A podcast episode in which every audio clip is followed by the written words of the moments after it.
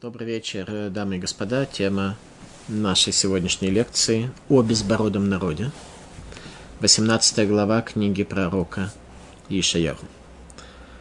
Если речь пошла о безбородом народе, то очевидно, что речь идет уже о конце дней, ибо в те времена на Ближнем Востоке все были бородатыми. Электробритвы тогда были не очень легко доступны в этом регионе, поэтому все были бородатые. Стало быть, когда речь идет о безбородом народе, то пророчество о конце дней. «О земля, шум накрылая, что за реками Куша». Это явно нам уже показывает, что будут современные технологии. Шум накрылость за реками Куша. Куша по всей видимости, Эфиопия имеется в виду. Во всяком случае, это западная граница древнего мира Ближнего Востока. Все, что будет к западу от Эфиопии. Посылающая посланцев по морю и в судах папирусных по водам – идите легкие посланцы к народу рослому, то есть такие быстрые корабли, корабли быстрого развертывания, к народу рослому и безбородому. То есть какой-то народ э, неестественный для этого региона. К народу страшному исконе и до ныне. Народу страшному. Исконе и до ныне что-то безбороды оказываются для ментальности Ближнего Востока людьми страшными. Народу могучему, который все попирает, землю которого прорезывают реки. То есть не субтропическая пустыня, а однозначно какой-то северо-запад, а нечто цивилизованное. Там, где много рек, там, где нет проблемы с недостатком воды – но только проблема безбородых, почему они страшны, что их ноги попирают землю, ее ценности. Ценности, спущенные с небес на землю. Все вы, жители Вселенной, обитатели Земли, когда поднят будет знак на горах, увидите, и когда затрубит шафар, услышите. Когда будет знак о конце дней, тогда все народ увидят и услышат, и когда затрубят в шафар, то все его поймут и придут к умозаключению, что это не рекламное трубление фанфары для того, чтобы пригласить народы мира на концерт, посвященный песне и пляске народов и дома на развалинах Иерусалима. Они услышат шафары и поймут, что это трубление, собирающее последних из еврейского народа в землю Израиля, когда раскроется перед глазами всего человечества кимицион Тура у двора Шем Иерушалаем, что Сиона придет Тора – и Слово Бога из Иерусалима. Потому что сказал мне Господь, покоен буду, и буду взирать я из места обитания моего, как ясная теплота над светом, как росное облако в жатвенный зной, но еще до жатвы когда закончится цветение и созревающим плодом станет цветок, срежет он ветви садовыми ножницами, и побеги обрубит, отсечет. Вместе будут они оставлены хищным птицам гор и зверям земли, и проведут на этом лето хищные птицы, и все звери земли на этом прозимуют, на этом. В то время принесен будет дар Господу Цваота на место имени Господа Цваота, на гору Цион, от народа рослого безбородого, народа страшного из кони и до ныне, народа могучего, который попирает землю, землю которого прорезают реки. Очень сжатое пророчество, всего восемь стихов в этой главе пророчество о безбородом народе. Поэтому я решила разделить нашу лекцию на две части. Вначале я вам просто зачитаю центральные умозаключения, которые возникают при прочтении этого текста, а после этого мы увидим это при помощи комментаторов непосредственно из самого текста. Итак, пророчество о безбородом народе. Это пророчество касается далекого будущего, что мы можем непосредственно увидеть из самого текста 18 главы, даже до изучения первоисточников. И попробуем э, сформулировать вкратце основные умозаключения. У меня таких оказалось по поводу этой главы аж целых 13. Э, Первое. Цивилизация мира далекого будущего, именно об этом говорит пророк, будет расположена за реками Куша к западу от Ближнего Востока. Второе. Цивилизации мира будут править безбородые, то есть не семиты, а представители Яфета. Третий пункт третьего заключения. Ближний Восток будет оккупирован кушиянами, дикарями местными, местными возникшими на той земле после разрушения, ибо мы с вами до сих пор прочли уже все главы, которые говорят о разрушении тех цивилизаций, которые были в, на этой земле, и, соответственно, эти земли будут заполнены дикарями. Так вот, Ближний Восток будет оккупирован дикарями. Это третье умозаключение из этой главы. Четвертое умозаключение – безбороды будут физически крупными. Это включает в себя два аспекта. Первое – это метаболический, что люди будут переедать. И качать мышцы, то есть обращать первичное внимание на тело вместо души.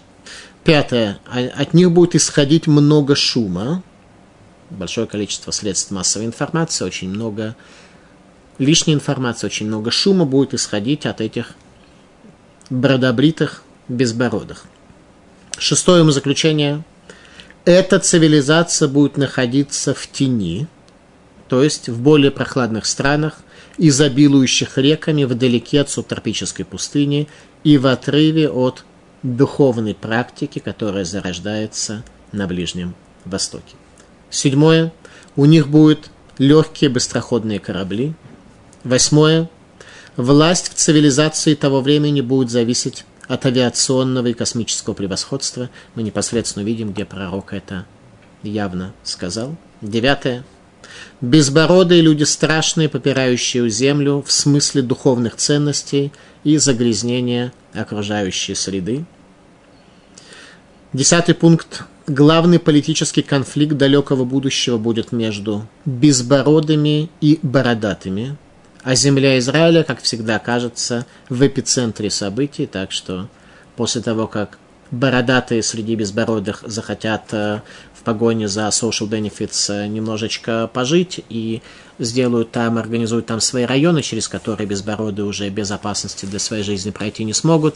А если у нас на Ближнем Востоке произойдет какое-то событие, то они начнут э, в некоторых районах э, среди безбородых сжигать их безбородые машины и устраивать, превращать все это в состояние районов, где живут дикари. Безбородые будут оказывать военную помощь государству Израиль в их противостоянии бородатым. 12. Лобби еврейской диаспоры в странах безбородых будет поддерживать государство Израиль. 13. Государство Израиль ожидает изменения политической системы, переход от республики к конституционной монархии. 13 выводов, которые непосредственно я увидел из этого текста на основании комментаторов и охотно с вами поделюсь э, тем знанием, каким образом я к этому пришел.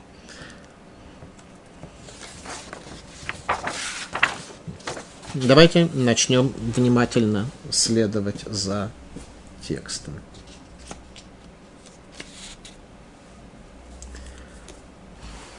Для начала, что нам говорит Раши э, на первые стихи, о земля, шумнокрылая, что за реками Куша, посылающая посланцев по морю и в суднах папирусных по водам, идите, легкие посланцы, к народу рослому и безбородому, к народу страшному из кони до ныне, народу могучему, который все попирает, землю которого прорезывают реки. Раши Уневуазу аль-Охлусей Гог Умагог. Это пророчество касается событий последних последнего времени перед приходом Ашииха, перед концом дней, война Гога и Магога. Гог – царь, Магог – государство, как раз Гог – это царь безбородых, Магог – это его царство, который придет, согласно пророчеству пророка Даниэля, более точно, Даниэль не был пророком, Даниэль был уже в период после пророчества, он был из Аншекнеса Тагдула, людей Великого Собрания. Главным первоисточником у нас по вопросам Машиих является пророк Ишаяху, как мы говорили, и более в позднее время, уже после разрушения храма, Даниэль, который передает нам определенное видение четырех миров. Задача в книге Даниэля была писать четыре мира. Задача пророка Ишаяху была помочь нам выстоять в четырех изгнаниях, чтобы та духовная практика, которая была у нас при существовании Иерусалима, каким-то образом сохранилась, и потеряв ее, чтобы мы смогли найти какой-то другой путь. Таким образом, Раша еще раз говорит, что Навуазу – это пророчество пророка Ишаяху о безбородых, касается Гога и Магога, царя, который придет воевать, согласно уже описанию Даниэля, в, на Ближний Восток, так что Гог не с Израилем будет воевать. Наоборот, мы с вами один из пунктов там видели, что речь идет о том, что в сторонах Гога будет э, еврейская диаспора и будет еврейское лобби, и Гог будет поддерживать Израиль, ну, в определенной мере. Гог будет воевать со странами, с дикарями Ближнего Востока, а Израиль будет находиться посреди всего этого явления. И мы видим сегодня уже это пророчество почти дошло до своего завершения. Такое ощущение, что дядя Сэм уже, в общем-то, вокруг земли Израиля практически все а, почистил, хотя нельзя сказать, что привел в порядок. Теперь проблема у нас, соответственно, в Европе, где бородатые, безбородых европейцев, а, демократов объясняют им, что происходит, когда дикари приходят в Европу. Комментатор отмечает, что это пророчество о далеком будущем, в котором мы с вами живем уже сегодня. Пророк Ишаяру жил, соответственно, за примерно 700 лет, период 700 лет до новой эры, и говорил действительно о далеком будущем, конца идомского римского изгнания, в котором мы находимся до сегодняшнего дня. То есть мы с вами уже находимся в конце этого периода, далекого будущего, о котором пророчествовал пророк. Теперь посмотрим первоисточники, разъясняющие эту главу. Не посмел ли я дать какую-то вольную интерпретацию этого очень сжатого и особо богатого и тяжелого текста пророчества величайшего пророка Иудеи? Пророк Хескель в 30 главе сказал следующее. Байом Гару в тот день пророк Хескель был пророком изгнания, когда исполнились самые тяжелые пророчества пророка Ишаяху о разрушении Иерусалимского храма и о изгнании еврейского народа в Вавилон. Тогда в Вавилоне за 11 лет до разрушения храма уже находился пророк Хескель во главе с еврейской элитой, который был туда изгнан. И пророк Хескель говорит следующее. «Байом рагу яцу мелахим мелифанай бецим лерахридет куш бетах Верайта халхалабарем кио Мицраем кигиней ба. В тот день придут посланцы от меня на кораблях для того, чтобы куш, вот этих дикарей, привести в смятение. И будет ужас, который и охватит их, как день Египта, ибо вот он приходит. Об этом говорит пророк Хескель, что все-таки наступит это пророчество, но в далеком будущем. Раши. Гой эрец цалцель кнафаим. Вот э, земля шумнокрылая. Что означает концепция шумнокрылости? В древние времена ничего, поэтому речь идет действительно о будущем. Деэтен ла, де атун ла бесфинан миарархика – Веклаэйгун присин кинишра детаес беканфуги. Раша дает нам объяснение, что означает концепция шумнокрылости. Раша, как все мы знаем, жил почти тысячу лет тому назад, и он дает нам следующее описание. Что это за земля шумнокрылая, шумнокрылая что придут эти на кораблях из далеких земель, и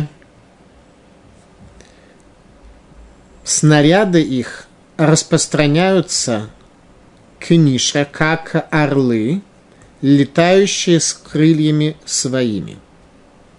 Итак, описание Раши напоминает шумнокрылые современные авианосцы, которые имеют оборудование и, соответственно, обеспечены ракетами. Так дает такое объяснение, этим процессом дает Раши, соответственно, тысячу лет тому назад. Очевидно одно, что речь идет действительно о пророчестве на далекое будущее. Рада.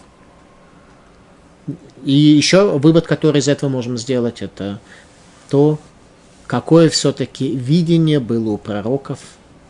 Они описывали то, что совершенно выходило за их э, технологические возможности, за технологические возможности того периода времени и описывали нам истину. Таким образом, можно немножко лучше понять э, уровень видения пророков. Убехоль, убехли, гаме и шалхам. И э, на кораблях тростниковых, дословно, они будут передвигаться. Что это за тростниковые корабли? Пирушо, Радак объясняет, Сфинот асует мирагоме, верем колот лалехет альпнеая. Что речь идет о кораблях, э, изготовленных из э, таких материалов, которые позволяют их быстроходное передвижение по морю. То есть развитие морской технологии. Малбим. Развитие военно-морского флота. Малбим. Гайну. Шигугой гадоль. У мединатом мишухал и мерхок. Вехарво мирута вехада. Речь идет о далеком народе и страна его протянута далеко, и меч заостренный и э, острый находится в руке его. Самая протянутая земля, которую мы знаем на карте, это Россия. И э, совершенно не исключено, что Россия на каком-то этапе тоже сможет, наконец, открыть и понять, что арабские страны от э, Чечни в свое время ничем не отличаются, и там точно такие же террористы, они могут э, изменить свою позицию. И как раз э, есть определенные точки зрения, и даже где-то в книгах Кабалы есть определенные намеки о том, что Гогом и Магогом будет Россия. Но пока, видимо, это еще не наступило, поэтому все-таки Гог и Магог это страны евро, европейской, американской цивилизации по состоянию на сегодня. Под Европой я понимаю Евросоюз, конечно.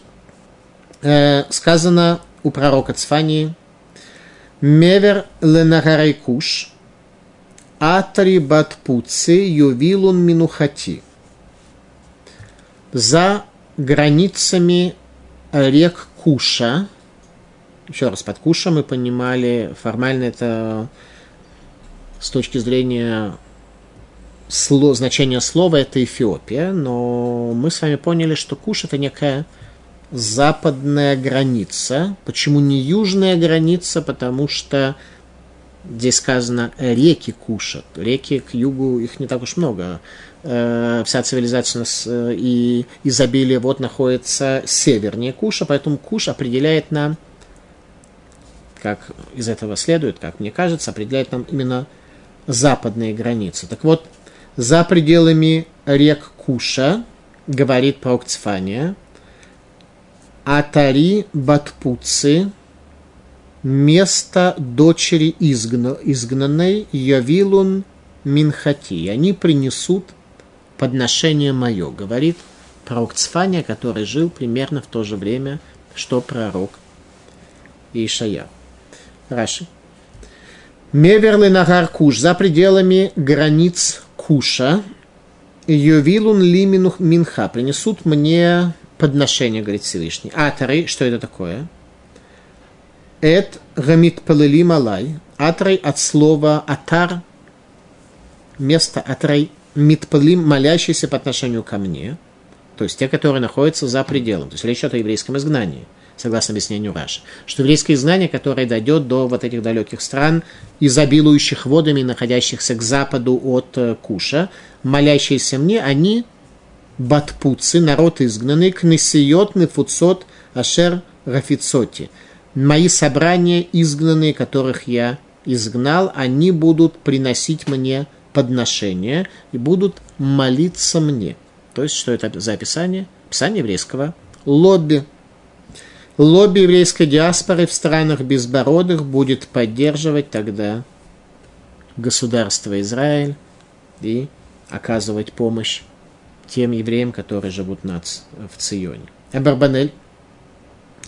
Рак шебераскамат коль гаумот. Баимуна ахат. Бесибад гамитим шейхью. Бехоль махозу пелах. Вейштамему бне адам альпигем яво кулам легодот легашем. Барбанель, Дон Ицхака Барбанель жил в Испании больше, чем 500 лет тому назад. И он пишет, что в согласии всех народов Организации Объединенных Наций Бемунахат в одной вере, когда они придут к одной вере, они будут, как сегодня, каждый тянуть в своем направлении – Теперь, что может Организация Объединенных Наций привести к одной вере? Бесибата метим шихью. Причина будет одна – воскрешение мертвых. Вот когда произойдет воскрешение мертвых, и люди такие увидят истину, тогда ситуация изменится, и тогда весь э, мир, вся Организация Объединенных Наций придет к единому видению. Бехоль махозу пелах. В каждой границе, в каждой части этого мироздания вы что мимубны адам альпирам яво кулам ладут лашем. И тогда в условиях полного удивления и неожиданности все люди придут для того, чтобы служить Всевышнему. Это еще не исполнилось. До воскрешения из мертвых мы с вами пока не дошли, не приблизились к этим временам и к этим событиям. Все вы, жители Вселенной и обитатели Земли, когда поднят будет знак на горах, увидите, и когда затрубит шафар, услышите. Пророк говорит, что в конце дней все смогут постичь события, которые произойдут при завершении исторического процесса трублением в шафар. Дон Ицхака Барбанель, Испания. Йошвей Тевель Вешохнеарец, Кеносенез Гарим Тирау Кетука Шафар Тишмеу, когда будет э, знак дан, вы услышите, увидите. Коль Йошвей Тевель, все жители земли, Кивен Эль Хахаим, он имел в виду, живых. Юшвейга Адама, то есть он, смотрите, как он сказал, все жители Вселенной и обитатели Земли. И это кто? То есть речь явно идет о двух каких-то категориях. Это что за категории? Те, кто живут во Вселенной, а также обитатели Земли. Дон Ицхака Барбанель объясняет это именно концепция воскрешения из мертвых. Все живущие в мире, Ваюшвея дома и проживающие в земле. Ашер Юбезман Гатхия, которые будут во время воскрешения. Вешохне Арец и живущие в земле. Румес пребывающие в земле.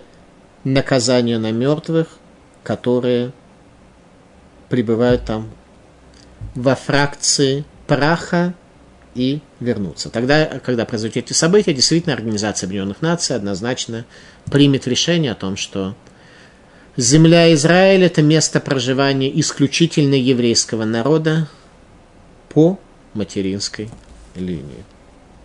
Пророк Захария, последний пророк Иудеи, говорит следующее. Верашем алыгамире, ваяцаке барак хитцо, Верашем Элуким Бешафари Така Вералах Бесарот Тейман. И Всевышний им раскроется, станет видимым. Всевышний станет видимым. Это концепция конца дней, конца мира. Это предназначение еврейского народа. Для этого мы созданы. Для этого Всевышний создал человека, чтобы человек создал такой мир, котором Всевышний мог бы быть видимым, мог бы раскрыться человеку, и человек бы не отталкивал его своим образом, своим поведением, своим состоянием. Вначале так оно и было, когда в этом мире жил Адам, тело которого находилось в Ганедане, месте, предназначенном для душ. Но Адам решил усложнить свою задачу и вкусил от древа познания добра и зла. С тех пор зло проникло в человека, и там, где это выражается в таких формах, э, что это отталкивает Бога, э, уже Богу быть видимым на земле не очень получается. С течением времени зло все больше захватывает мышление и чувства человека, и человек все становится больше ориентирован на славу, на поедание пищи и на развитие своего бизнеса, и намного меньше ориентирован на то, чтобы обратить внимание на Бога в этом мире. Поэтому пророк Захария говорит, когда, наконец, Бог сможет стать открытым человеку. Верашем алехем ирае, ваяцаке барак хитцо, Гашем Элуким Бешафари Така Вералах Бесарот Тиман. Всевышний вам раскроется и выйдет как барак, как э, молния, стрела его, когда Всевышний как молния будет нам виден, то тогда раздастся трубление в шафар, именно то трубление в шафар, о котором говорит пророк Захария, которое организацию, который, пророк Ишаяху, которое трубление в шафар, которое приведет Организацию Объединенных Наций к единому мнению.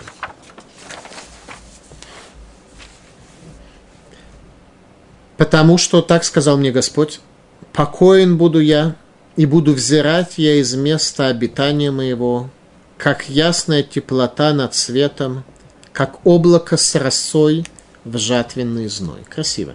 Тогда в жатвенный зной, когда уже жатва обычно, когда пшеница созрела, основной вид пищи, облако с росой в жатвенный зной в субтропической пустыне – это очень большая ценность и крайняя редкость.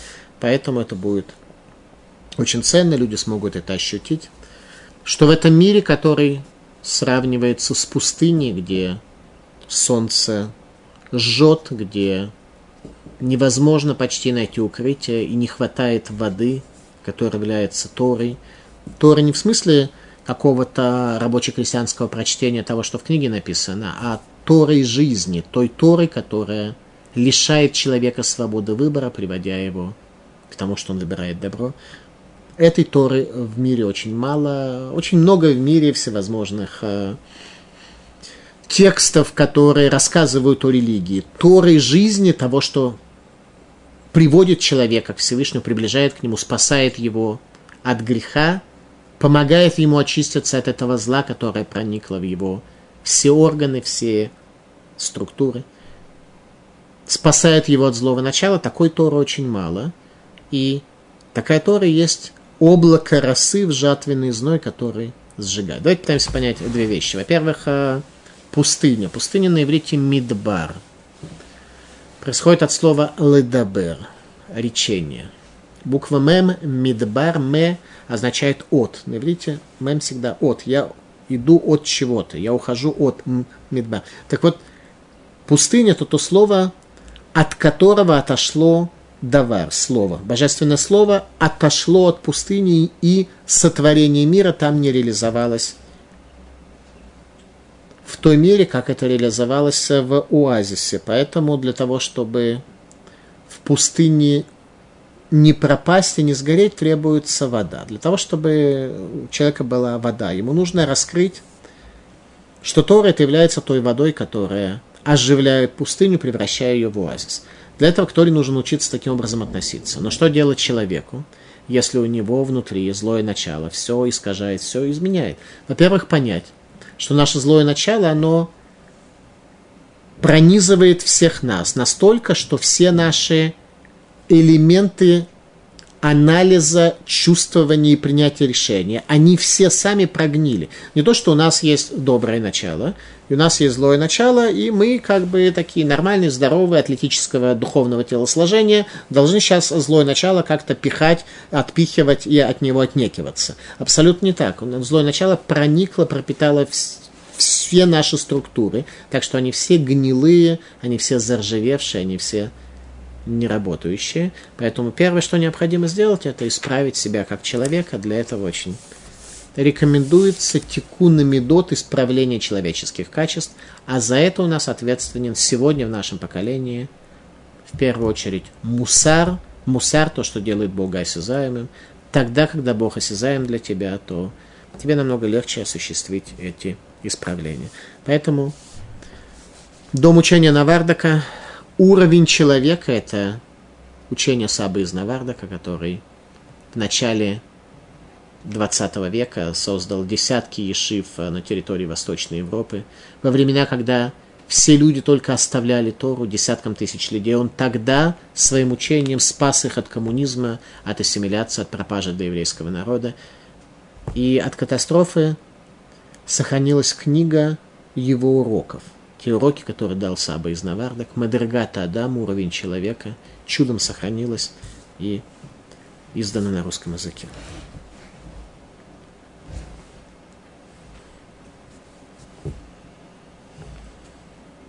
Все вы, жители Вселенной и обитатели Земли, услышите шофар, потому что сказал мне Господь, покоен буду я, и буду взирать я из места обитания моего, как ясная теплота над светом, как облако росы в жатвенный зной.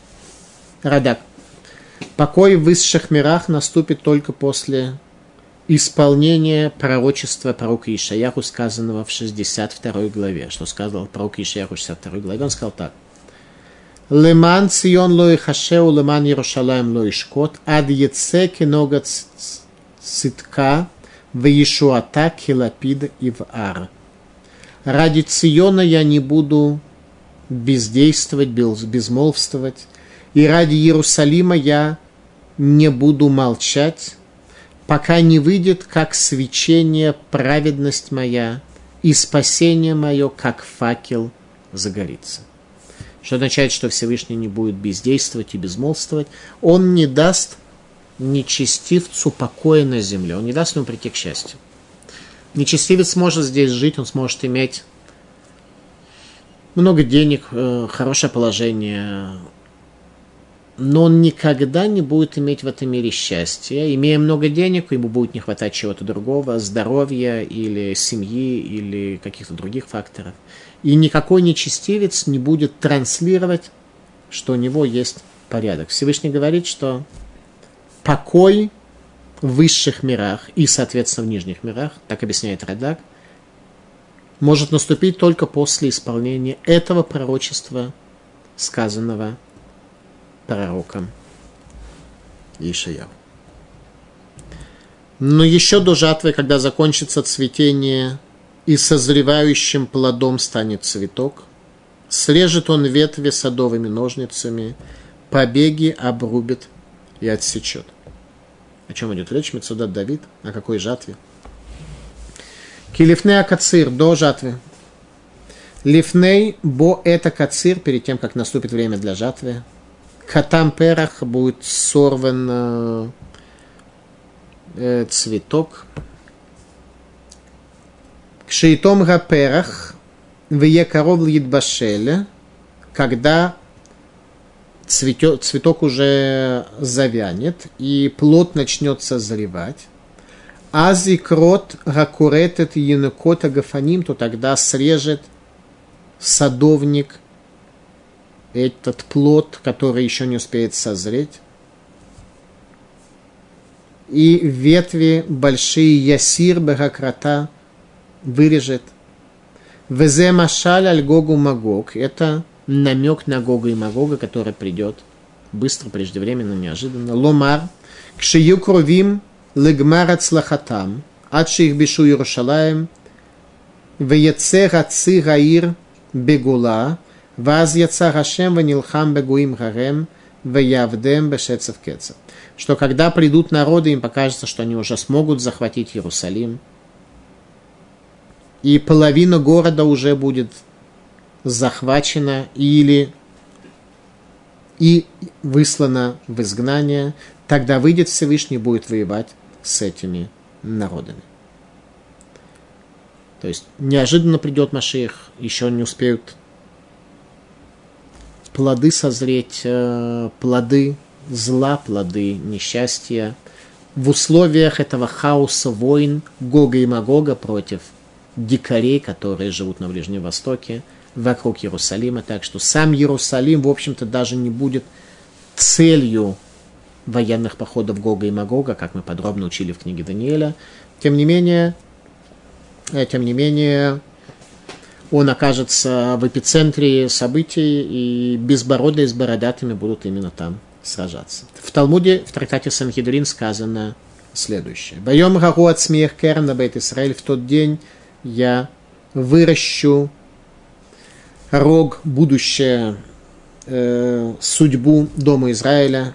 Ама Раби Хама Барханина, сказал Раби Хама, Раби Хама Барханина, Эйн бен Давид ба, адше тихале малхуд газулами Израиль, что потомок царя Давида, Машиях, помазанник, царь, который приведет от мир к совершенству, не сможет прийти до тех пор, пока не пропадет дешевое царство в Израиле, пока дешевая власть в Израиле людей, далеких от совершенства, с самыми, что ни на есть, бредовыми идеями. Ну, то есть демократическое государство Израиль, где в Кнесте сидят от арабов до левых и до правых и до непонятно кого.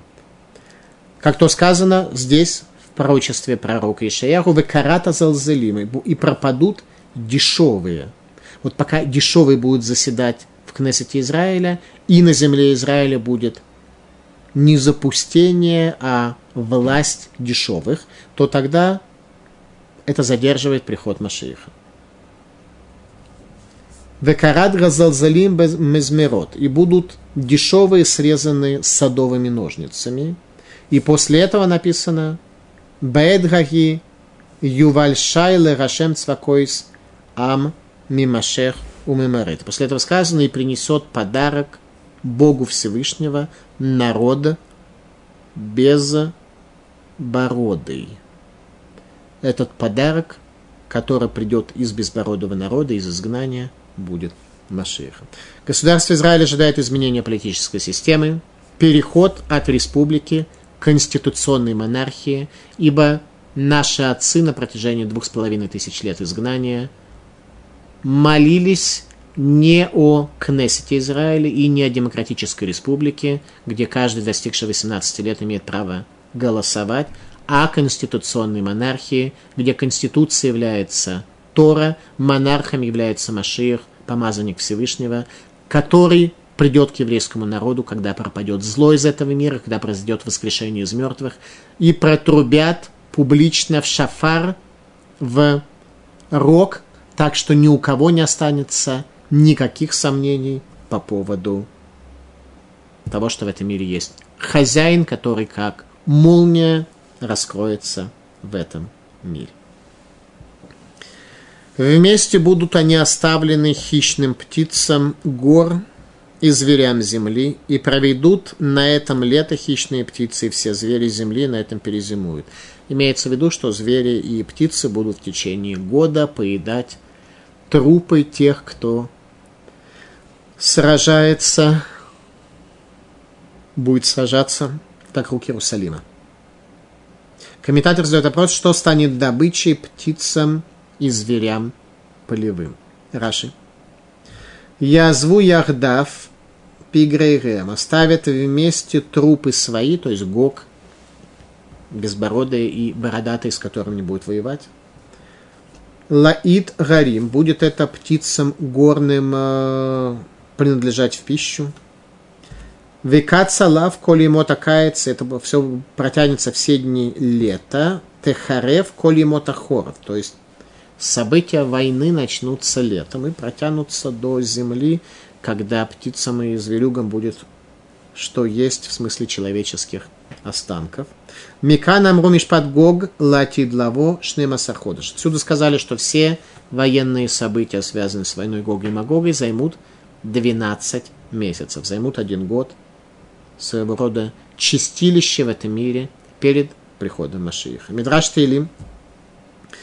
Кама зман рахая вераоф охлот бенивлато шельгок баиша ягу пиреш юд бет ходыш. Сколько времени птицы и звери будут э, пользоваться останками Гога. Пришел пророк Ишаяру, говорит Мидраш Телим, и разъяснил. То есть, с точки зрения Мидраша это вообще очевидно и разъяснено, то, что мы с вами лишь с трудом можем понять, что это вот, еще раз, как э, стих звучит, он звучит следующим образом. «Вместе будут они оставлены хищным птицам гор и зверям земли, проведут на этом зиму и проведут на этом лето хищные птицы, и все звери с земли на этом прозимуют». Вот этот стих Мидраш Тейлим – который был написан более двух тысяч лет тому назад, имея духовную практику, определил, Баишаяху Пиреш, Юдбетхой, пришел Ишаяху и Пиреш и разъяснил, явно и четко, ясно сказал. То, что нам еще не явно, не четко, пришло нас научить тому, что мы должны научиться читать книги. Для этого нужно много работать, а не говорить, что Танах написан сложным языком, и мы не все понимаем, иногда даже скучновато. Необходимо поработать. Природа хищных птиц и полевых зверей изменится в дни Машеха по отношению к живому человеку. То есть после этого, после этих событий, природа изменится, уже хищные птицы не будут есть всякую ерунду. В то время принесен будет дар Господу Цваоту на место имени Господа Цваота на город Сион от народа рослого из безбородого, народа страшного из кони до ныне, народа могучего, который все попирает на земле, землю которого прорезывают реки. Первое, что бросается в глаза, что безбородо они будут страшными. Они будут страшными, потому что их идомское воззрение этого мира, их отношение к ближнему, их отношение к э, своему супругу, к своим детям – оно будет настолько отличаться от ценностей древнего мира, от ценностей, которые есть у еврейского народа, что это поистине будет страшно. И вот эти страшные безбороды особенно активно будут ставить задачу, что же нам сделать для того, чтобы прийти к счастью. И будет видеть, что счастья у них нет, и жизнь не очень работает. Дар Господу на горе Цион от Организации Объединенных Наций – какой подарок Всевышнему на горе Цион принесут народы? Безбородые отрастят бороды и перестанут быть страшными, перестанут попирать землю и находиться в тени, перестанут попирать ценности земли своими поступками, своей духовной практикой, своими понятен. Еще раз давайте прочтем это очень сжатый текст, сжатое пророчество пророка Ишаяу. «О земля, шум накрылая, что за реками Куша, посылающего посланцев по морю в суднах папирусных, по водам, в суднах скорых, более правильный сегодня для нас перевод. Земля, которая посылает посланцев по морю, в суднах скорых, по водам, то есть Гог и Магог, который направляет свои армии для того, чтобы страны Ближнего Востока чуть-чуть э, перестали быть э, бешеными и дикими кушаянами. «Идите, легкие посланцы, к народу рослому и безбородому, народу страшному из кони до ныне, народу могучему, который все попирает землю, которого прорезывают реки. Все вы жители вселенной, обитатели земли, когда поднят будет знак на горах, увидите, и как затрубить шафар, услышите. Потому что так сказал мне Господь, покоен буду я и буду взирать из места обитания моего, как ясная теплота над светом, как облако росы в жатвенный зной. Но еще до, до жатвы, когда закончится цветение и созревающим плодом станет цветок – Срежет он ветви садовыми ножницами и побеги обрубит, отсечет, еще прежде чем они захотят, процесс эти остановится. Вместе будут они оставлены хищным птицам гор и зверям земли, и проведут на этом лето хищные птицы, и все звери земли на этом прозимуют, то есть год будут события, связанные с Гогом и Магогом, и, наконец, завершающий стих, «В то время принесен будет дар Господу Цваоту на место имени Господа Цваота на город Сион». Как сказано, на место имени Господа Бога Цваота на гору Цион. То есть всем народам, из Организации Объединенных Наций, которым будет понятно, что нужно принести дар. Куда они принесут дар? На гору Цион, которая станет местом Господа Цваока, Цваота. Не Аллах Вахбар, а Бог евреев будет хозяином горы Цион. Это будет понятно всем народам, входящим в Организацию Объединенных Наций. От народа рослого подарок, безбородого народа, страшного исконии до ныне – народа могучего, который попирает землю, то есть все ценности, которые Яков имеет в этом мире, нога Исава в конце идомской цивилизации попирает землю, которую пролезают реки. Мы начали с того, что провели с вами а,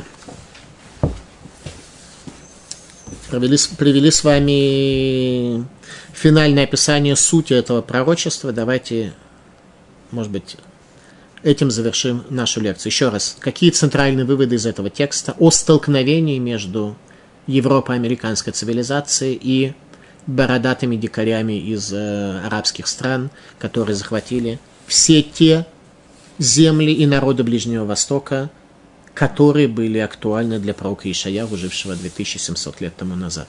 Первое. Цивилизация мира далекого будущего будет располагаться за реками Куша к западу от современной цивилизации. Второе, цивилизации мира будущего будут править безбородые, потомки Яфета, потомки Исава, но не семиты. А как бы вся реальность пророка Ишаяху это народы семитско-хамитские, то есть те, кто связан с Египтом, это Хам, те, кто связан с Ассирией, Вавилоном, э, Арамом, это семиты – Ближний Восток будет оккупирован дикарями перед концом дней. Безбороды будут физически крупными, то есть переедать и качать мышцы, то есть обращать внимание на тело, больше внимания на тело, чем на душу. Пятое, от них будет исходить много шума от безбородых. Шестое, цивилизация безбородых будет находиться в тени, то есть в более прохладных странах, изобилующих реками вдалеке от субтропической пустыни и в отрыве от духовной практики Ближнего Востока и Шема, Шем, имя Бога. Седьмое, у них будут быстроходные корабли. Восьмое, власть в цивилизации того времени будет зависеть от авиационного и космического превосходства. Девятое, безбородые, люди страшные, попирающие землю в смысле духовных ценностей и загрязнения окружающей среды, при этом стремящиеся к счастью, поправ духовные ценности. Десятое, главный политический конфликт далекого будущего будет между безбородыми и бородатыми, а земля Израиля, как всегда, окажется в эпицентре событий. Одиннадцатое. Безбородые будут оказывать военную помощь государству Израиля в их противостоянии бородатым. Двенадцатое. Лобби еврейской диаспоры в странах безбородых будет поддерживать государство Израиль. И, наконец, государство Израиля ожидает серьезные изменения, переход от демократической республики к конституционной монархии. 18 глава книги пророка Иешаяру, пророчество о безбородом народе, который в конце дней придет на Ближний Восток. Спасибо за внимание.